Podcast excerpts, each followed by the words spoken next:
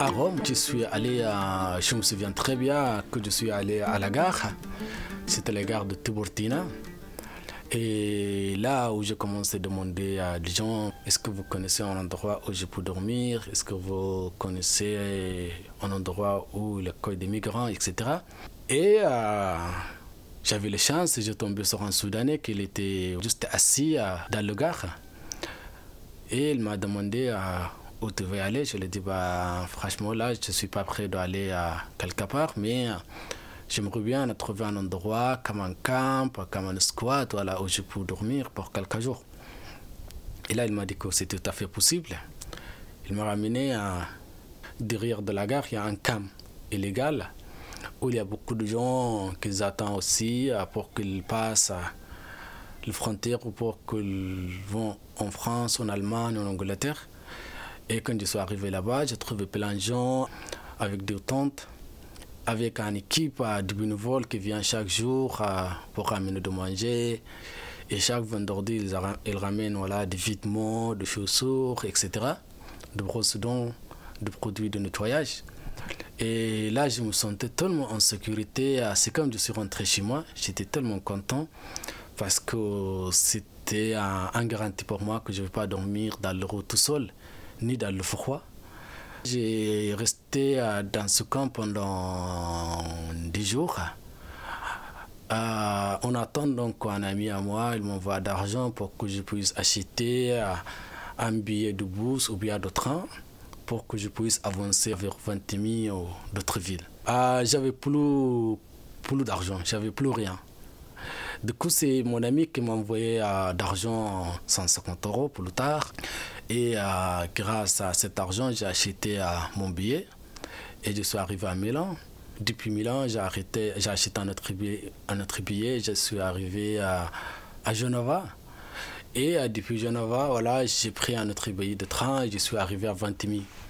En arrivant à Ventimille, là, je suis surpris. Je trouvais qu'il y a 1000 personnes qui attendent pour passer la frontière. Et j'ai parlé avec quelques-uns parmi eux. Ils m'ont dit que ça fait deux, trois mois qu'on est là. On essaye de passer la frontière, sauf que les polices, police français n'empêchent. De quoi là, ils m'ont dit que même hier, on a tenté, sauf que c'était pas marché.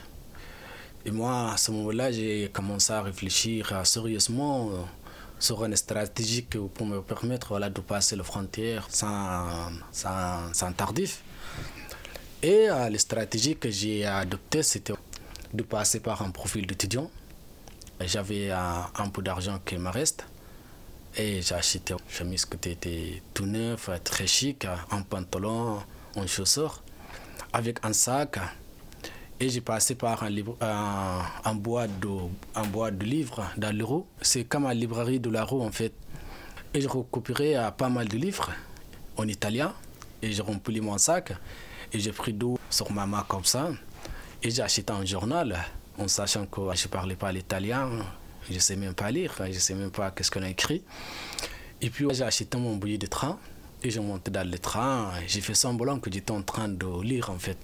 Parce que c'est très, je, je savais très bien les stratégies de police et l'identifier des gens selon, selon leur profil, selon leur habit, selon leur manière d'assis dans le train.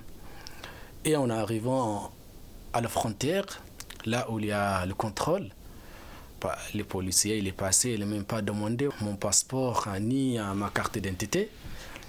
Et voilà, j'avais très peur. Moi, j'étais très occupé avec mon journal et, tous les livres que j'avais dans mon sac. J'ai exposé sur la table de ma chaise.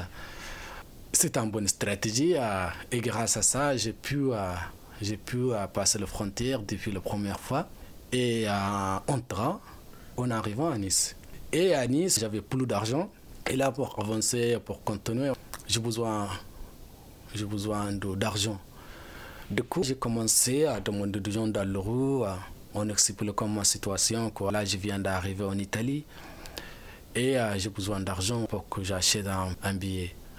Et il y en a quelques-uns qui étaient gentils, ils m'ont donné 5, 10, 12. Au total, ça fait euh, presque 30 euros. Et là, j'ai acheté un billet de TGV pour aller à Marseille.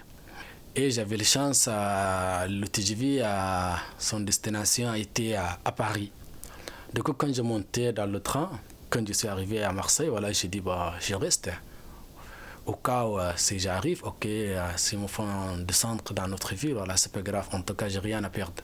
Du coup, j'ai resté dans le train, sachant que je n'ai pas pris le billet pour Paris, mais juste pour Marseille.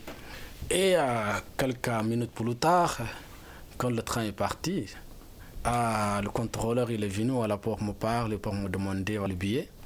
Et je n'avais pas le billet. Et il m'a dit qu'il va te faire un amende. Je lui ai dit, ok, bah, c'est le cas, c'est pas trop grave. Du coup, il m'a fait un amende. Et je suis arrivé à Paris, c'était le 21 mars 2017.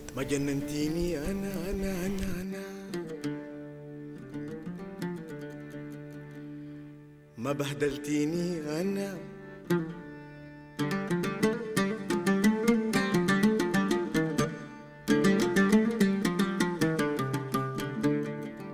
Et une fois que je suis arrivé à Paris, j'avais déjà le planning dans ma tête parce que j'ai parlé avec quelqu'un en Italie euh, qui m'avait bien expliqué que euh, une fois que tu arrives à Paris, tu aller dans un quartier qui s'appelle Les Chapelles, là où il y a beaucoup de migrants, où il y a les camps aussi, où il y a de bénévoles.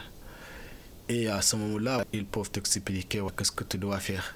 Et une fois que je suis arrivé à Gare de Lyon, je me souviens très bien, il m'a dit que prendre le bus à 65. Et j'ai pris le bus 65. Et je compte le numéro, euh, le, nombre de stations. Et à jusqu'au moment que j'arrive à un endroit où j'ai entendu que la porte de la chapelle. À la porte de la chapelle, là, je descendu et euh, c'était assez clair. Il y avait presque 3000 personnes dans l'euro avec de petites tentes comme ça. Et euh, en arrivant, je tombé sur un simplement sur un manif qui a été organisé par deux personnes qui ont juste, qui ont juste arrivé devant moi pour euh, réclamer leurs droits parce qu'il faisait froid, il dort sous le pluie, etc. Et là, je rejoins direct à la manif, je me manifestais avec des gens, etc. Et le soir, j'ai fait le cul, j'ai mangé avec des gens, on a discuté. Et là, j'ai appris qu'il y a des camps où tu dois entrer d'abord pour que tu enregistres ton demande de l'asile. Et puis, une fois que tu as fait ça, ils vont t'envoyer dans une ville. Mais c'est par hasard. Et j'ai attendu une semaine pour que je rentre dans le camp parce qu'il y a tout le monde de monte. Alors que la capacité du, du camp était très limitée. Il recevait 40 personnes par jour, alors qu'on était à presque 3000 personnes quand vous rentrez en fait. Quand même, j'avais les chances, je suis rentré une semaine après. Et là où j'ai enregistré ma demande, ils m'ont informé que j'étais normal, pas doubliné, par rapport au euh, le doublant de, l'Italie en fait. Doubliné, c'est-à-dire que tu as, mis tes doigts dans un autre pays. Et là, une fois que tu arrives en France et tu fais la demande, bah, il va apparaître automatiquement parce que c'est un système qui est bien organisé entre les pays européens. Et moi, j'étais pas doubliné. Et là, j'ai le droit de faire ou de poser les demandes en France dans n'importe quelle ville. Donc ils m'ont dit qu'on va t'envoyer dans une ville, là où tu vas trouver un assistant social qui peut t'aider dans ta démarche. Moi j'étais tout à fait d'accord, je vais aller n'importe où à part Paris, parce que l'image de Paris, à cause de l'échappée, est une image qui est très euh, négative dans ma tête.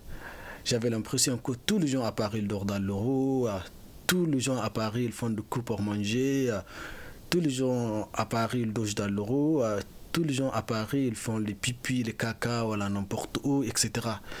Du coup, voilà, je voulais aller n'importe où, euh, mais pas à Paris.